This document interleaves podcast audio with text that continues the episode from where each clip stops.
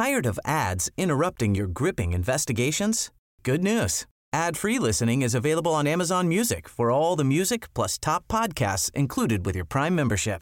Ads shouldn't be the scariest thing about true crime. Start listening by downloading the Amazon Music app for free or go to amazon.com slash true crime ad free. That's amazon.com slash true crime ad free to catch up on the latest episodes without the ads. Hello? Hello? Podcast Network Asia. Isang paalaala.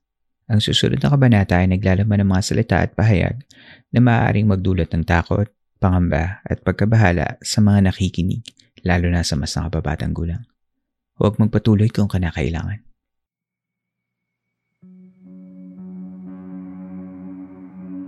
Tuloy po kayo sa ikadalawampung gabi ng San Telmo Society. Kamusta kayong lahat? Sana ay napapakinggan ninyo ang episode na ito sa maayos na kalagayan. Nito lamang ay nakatanggap ako ng mga mensahe mula sa ilang mga kasama natin sa campsite na ang pakikinig daw nila sa ating mga episodes ay nakakatulong sa kanilang pamamahinga. Nagpapasalamat po ako sa inyong lahat na patuloy na sumusuporta sa ating podcast. Mapapakinggan nyo pa rin ng libre ang mga nakaraang episodes sa lahat ng major podcast platforms. Kung nais naman ninyo maging bahagi ng San Telmo Society episodes, ay maaari kayong mag-email ng inyong mga kwento sa campfirestoriesph at gmail.com at isasama natin ito sa mga future episodes. Kung hindi nyo pa naman na-follow ang Philippine Campfire Stories ay i-hit nyo na ang follow button sa Spotify o kung saan man kayo nakikinig ng podcast para magsilbing paalaala kapag mayroon na tayong bagong episodes.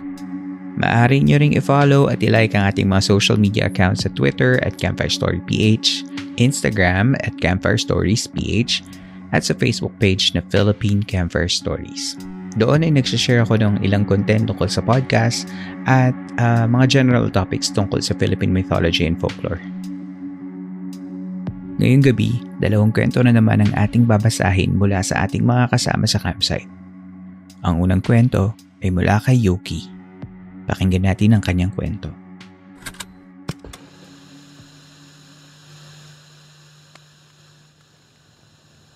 Magandang gabi, Philippine Camper Stories. At sa iyo, Campmaster. Itago niyo na lang ako sa palayaw na Yogi. Matagal na akong silent listener ng podcast niyo. Nakatira ako ngayon sa isang malaking syudad sa Mindanao. Hindi ko na lang pinangalanan ang aming lugar bilang respeto sa mga residente dito. Bata pa lang ay palagi na talaga akong dinadalaw ng kahit ano-anong mga panaginip. May mga nakakatakot, may nakakatawa, yung mga simpleng panaginip tungkol sa ginawa ko maghapon yung hinahabol ako pero hindi ako makatakbo ng mabilis at yung nakakatawa pa, napapanaginipan ko yung mga poster ng anime sa kwarto ko na nagsasalita. Nung bata pa ako ay palagi ko itong kinikwento kay mama tuwing umaga ng pagkagising ko. Sabi ni mama, maglagay daw ako ng isang basong tubig sa side table ko para hindi na raw ako dalawin ng masasamang panaginip. O kung dalawin man, uminom ka agad ako pagka nagising ako, sabay balik na rin ang unan. Pamahiin din daw kasi yun sa amin na pag dinadalaw ka ng panaginip at nagising ka, baliktarin mo na lang yung unan para makatulog ka ulit ng mahimbing. Payo din sa akin ni mama na kung makikisleep over ako, siguraduhin ko na may dala akong sariling unan o di kaya sariling damit tapos yun ang gagamitin kong ponda sa unan na gagamitin ko para hindi ako dalawin ng panaginip.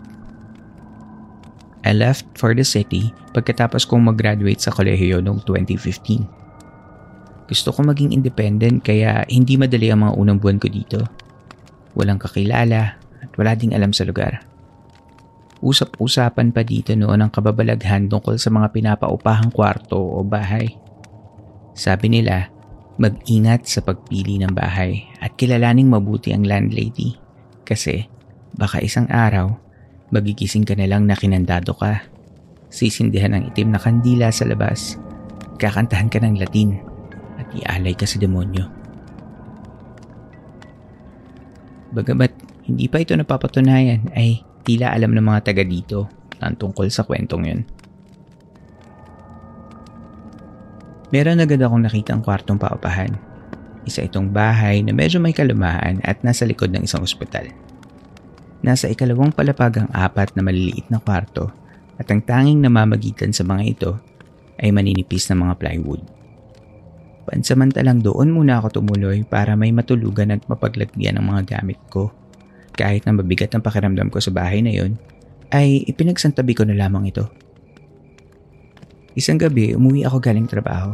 Pagod na pagod at gutom. Pagdating ko sa kwarto ay nakatulog nga kaagad ako. Sa di ko malamang dahilan ay biglang sumikip ang dibdib ko at meron akong nakitang babaeng nakaputi at nakalutang sa tabi ng kama ko. Nasa isang metro lang ang layo niya sa akin. Mataas ang buhok at walang muka. Yung parang manikin. Hindi ko maigalaw ang mga kamay ko at naninigas ang buong katawan ko. Yung parang gusto mong sumigaw pero parang nakatahi yung bibig mo. Dahan-dahan itong dumaan sa gilid at panandalian siyang tumigil sa ulo ng bahagi ng aking kama. Nagdadasal na ako ng Our Father noon at biglaan lang ako nagising. Tulala, tagaktak ang pawis at humihingal. Unang beses kong naranasan yun. Pero naulit pa ito ng ilang beses sa bahay na yun. Nagdesisyon ako na umalis sa bahay na yun sa parehong taon. Mabuti at nakakita agad ako ng bagong apartment na malilipatan at sa pagkakataong yun ay medyo malaki na sa loob. May maliit na sala, may sink, CR. Kasabay din ang paglipat ko ng apartment ay ang pag-assign sa akin sa graveyard shift sa aking pinagtatrabahuhan. Alas 4 na ng madaling araw na tatapos ang trabaho ko at kadalasan ay kinukuha ko na lang ang libreng almusal sa opisina at sa apartment ko na lang ito kinakain. Tanging mga simpleng panaginip na lang ang nararanasan ko sa ilang buwan na pamamalagi ko sa bagong apartment. Akala ko sa mga panahong yun ay magiging tahimik na at hindi na mararanasan pang muli ang mas sleep paralysis. Akala ko lang pala yun. Bandang alas kwarto ng hapon isang araw, naalimpungatan ako dahil may kumatok sa pintuan. Gusto kong bumangon pero hindi ko maigalaw ang buong katawan ko.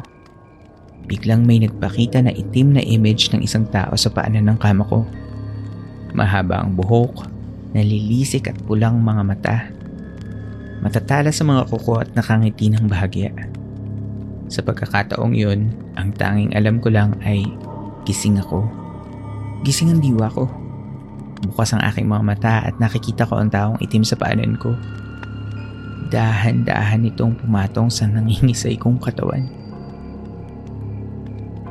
Itiniin niya ang matutulis niyang mga kuko sa braso ko habang nakikita ko itong dumudugo. Tinakpan niya ang bibig ko hanggang sa halos hindi na ako makahinga. Ang tanging nabanggit ko na lang ng mga oras na yon. Diyos ko, tabangi ko. Diyos ko, tabangi ko. Sa puntong iyon ay halos nawalan na ako ng pag-asa. Hanggang sa meron ako narinig na isang mahinang tinig na sumasambit ng ama namin. Sinabayan ko ito. Finally, nagising ako. Nagising ako at yung feeling ko ay parang sumisid ako sa tubig tapos pag ahon ko, hinahabol ko ang paghinga ko. Nakita ko ang landlady na nakatayo sa gilid ng aking kama at dali-dali siyang kumuha ng isang basong tubig at pinainom sa akin. Nung nakarecover na ako sa pangyayari, nagkwento ang landlady. Sabi niya, maghahatid sana siya ng mga hinog na mangga. Bahagya lang na nakasara ang pintuan kaya pumasok na siya.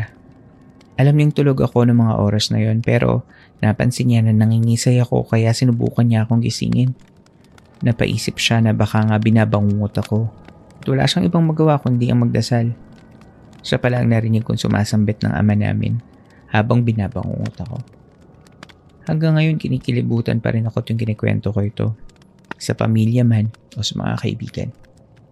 Nagsaliksik ako sa internet tungkol sa sleep paralysis at dalawa sa mga dahilan nito ay ang labis na stress at anxiety.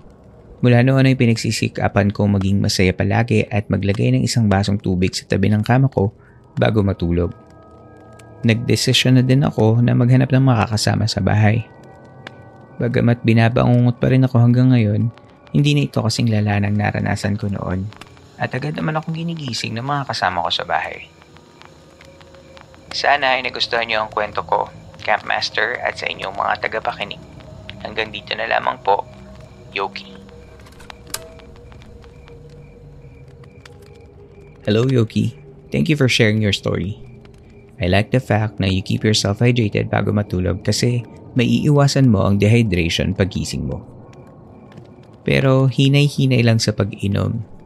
Tansyahin lamang para mabatid lang ang uhaw. Kasi the more digestive activity ang meron ng katawan natin, mas mababaw ang tulog natin. At ang mga panaginip o ang mga bangungot ay madalas na nangyayari sa mga mas mababaw na sleep phases. Kaya madalas halos nagkakaroon ng vivid dreams kasi mababaw ang tulog natin. Pwede rin nating maiwasan ang mga low quality sleep sa pamamagitan ng pag-iwas kumain o uminom ng marami bago matulog. Tamang temperatura sa lugar kung saan ka matutulog at syempre if you stick to your sleep pattern para maayos ang circadian rhythm ng katawan mo o yung mas kilala natin bilang body clock. Kaya yung pagbabaliktad ng unan Nakakatulong din yun kasi yung ilalim ng unan kadalasan mas malamig yun. Kaya pag biniliktad mo yung unan, the coolness of it helps you fall asleep. Sinabi din sa akin yun ng bata ako kaya hanggang ngayon ginagawa ko pa din. Sabi mawawala daw yung bad dreams. Pero it turns out, it's more on temperature control. So find the right balance of fluid intake before you sleep. Siguro wag na baso yung gamitin mo kasi baka matabig mo at tumapon yung tubig so siguro water tumbler na lang at hindi kita masisisi kung pagod ka bago matulog. Lalo na yung ibang mga tao na inaabot ng 18 hours o higit pa sa pagtatrabaho.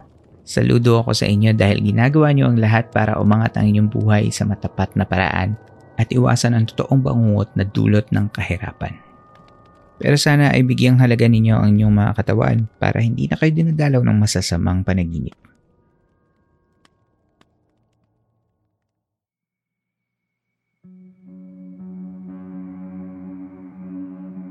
Tigil muna sa kwentuhan, magbabalik ang Philippine Camper Stories matapos lamang ang ilang saglit.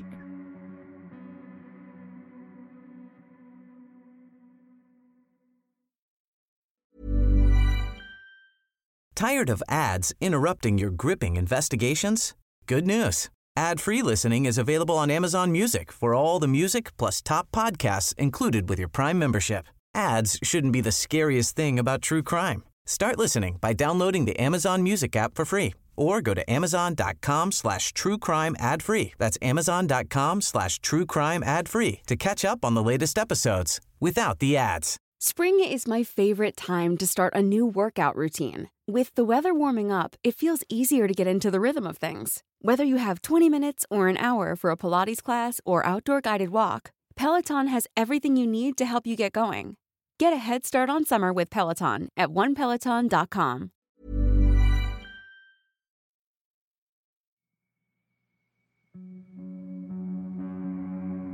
Sa pagpapatuloy ng Philippine Campfire Stories.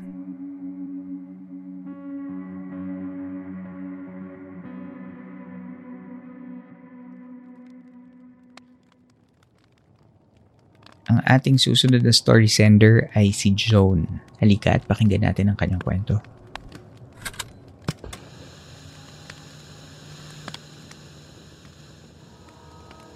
Hello Campmaster and hello din po sa lahat ng listeners ng Philippine Camper Stories. I'm Joan. Na-encourage po akong mag-share ng creepy experience ko because of my friend Tim. Nung nakita ko yung reply mo sa email ni Tim na you're saying hi to us, kinilig kami doon. Anyways, ito na nga po yung creepy experience ko way back 2018. Gabi na yon nung masalubong ko and yayain ko si CJ, hindi niya tunay na pangalan, na pumunta ng bahay para mag-movie marathon lang. Nung una, okay naman lahat. Pero habang tumatagal, medyo odd na yung feeling. Kasi napansin kong wala siyang reaksyon sa pinapanood namin. And wala rin siyang kaimik-imik kahit anong kausap ko sa kanya. Lahat na yata ng latest chika sinabi ko na sa kanya. Hashtag Marites. Pero wala talaga. Well, hindi siya ganun kasi sobrang daldal niyang tao. Kaya medyo may eerie vibe akong naramdaman noon. And hindi ko ma-explain kung saan ang gagaling yung vibe na yon. Wala pa kami sa kalahati ng movie nang magulat na lang ako nang tumayo siya. Tapos, lumabas ng bahay nang walang sabi-sabi. Siyempre nagtaka ako. Nagmamadali akong pumasok ng room and I grabbed my phone and I chatted him kung may problema ba?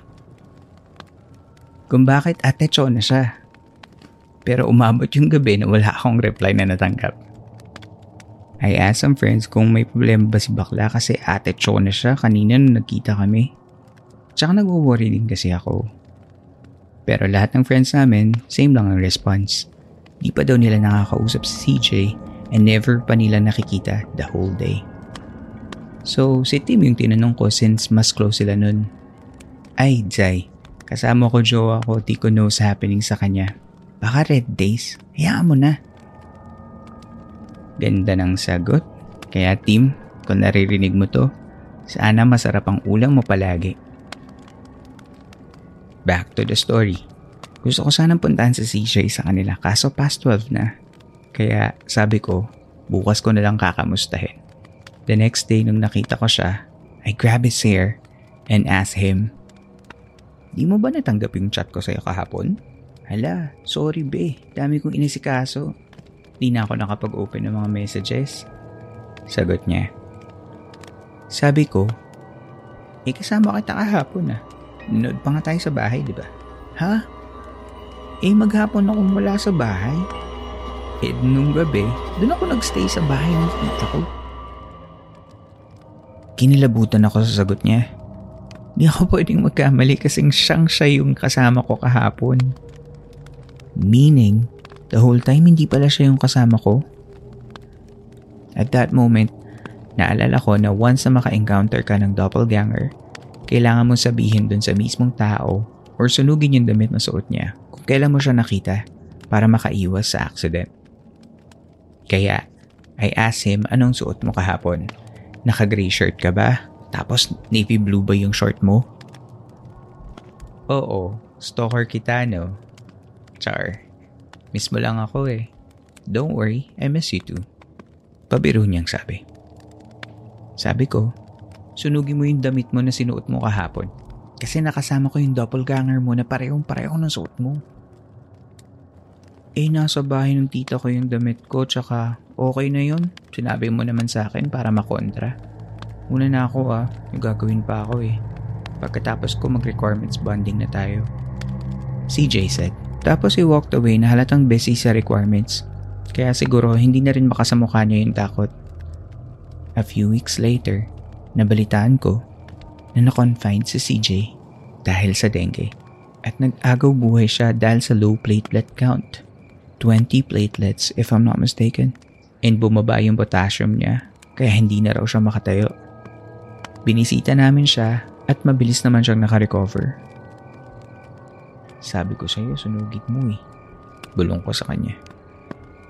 Huwag na, I survived naman eh. Wika ni CJ. Yun lamang po.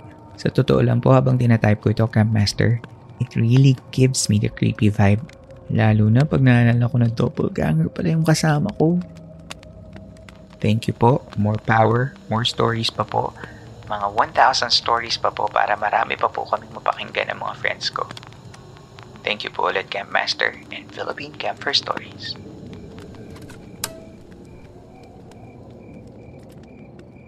Joan, una sa lahat, salamat sa pagpapaunlak mo ng iyong kwento at sa inyong magkakaibigan sa pagsubaybay sa Philippine Camper Stories. Medyo kakaiba yung pagkukwento mo kaya medyo na-challenge ako kasi hindi yung normal na pag-narrate ko sa mga episodes natin. Pero salamat, napangiti mo ako. Originally, this is how it went. Kung bakit Ate Chon... kung bakit Ate Chon... Kung bakit Ay, Diyos ka, John. Kung bakit ate John. kung bakit ate siya. Pero umabot yung gabi, no? Pero umabot yung gabi na wala akong reply na natanggap. sorry, sorry. So, there. Seriously, doppelgangers are almost always an omen of something bad to happen. Whether nakita mo ang doppelganger mo or ikaw ay nakakita ng doppelganger ng ibang tao, lagi itong kasunod na may masamang pangyayari. It's also said that doppelgangers are our twins from many varying stories, like our twins from the underworld, or twins from alternate universe, or or even a malevolent spirit copying us. Pero actually, yung tanong ko, bakit siya nagpakita sa'yo? Hmm. Actually, kinalibutan din ako kasi na-imagine ko yung encounter mo. Yung moment na tahimik lang siya. Yung katabi mo, tas walang imik. How did that feel? I'm glad CJ is alive. And you also lived to tell this story. So, thank you, Joan.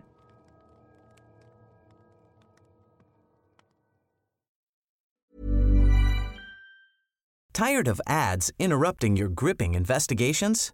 Good news. Ad-free listening is available on Amazon Music for all the music plus top podcasts included with your Prime membership. Ads shouldn't be the scariest thing about true crime. Start listening by downloading the Amazon Music app for free or go to amazon.com slash true crime ad free. That's amazon.com slash true crime ad free to catch up on the latest episodes without the ads.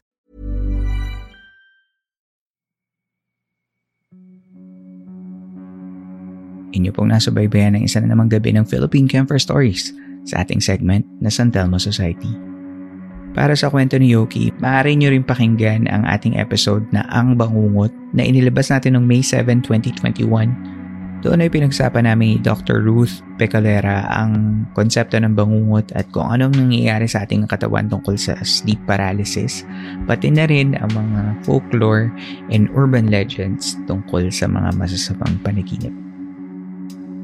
Sana ay nakatulong kahit panandalian ang pakikinig ninyo upang maipahinga ang inyong mga sarili laban sa mga problema at hamon sa labas ng campsite na ito. Kung nagustuhan ninyo ang mga kwento natin sa camp, ay maaari ninyong suportahan sa pamamagitan ng Patreon at ng Coffee.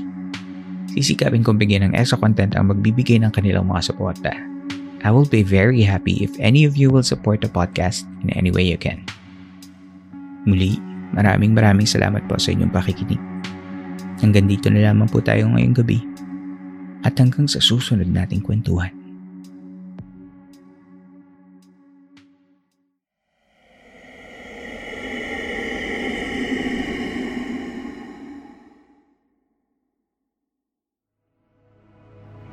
This podcast episode is based on or is inspired by true events. Unless otherwise indicated, all the names, characters, businesses, places, events, and incidents in this podcast are either the product of the podcast creator's imagination or used in a fictitious manner. Any resemblance to actual persons, living or dead, or actual events is purely coincidental.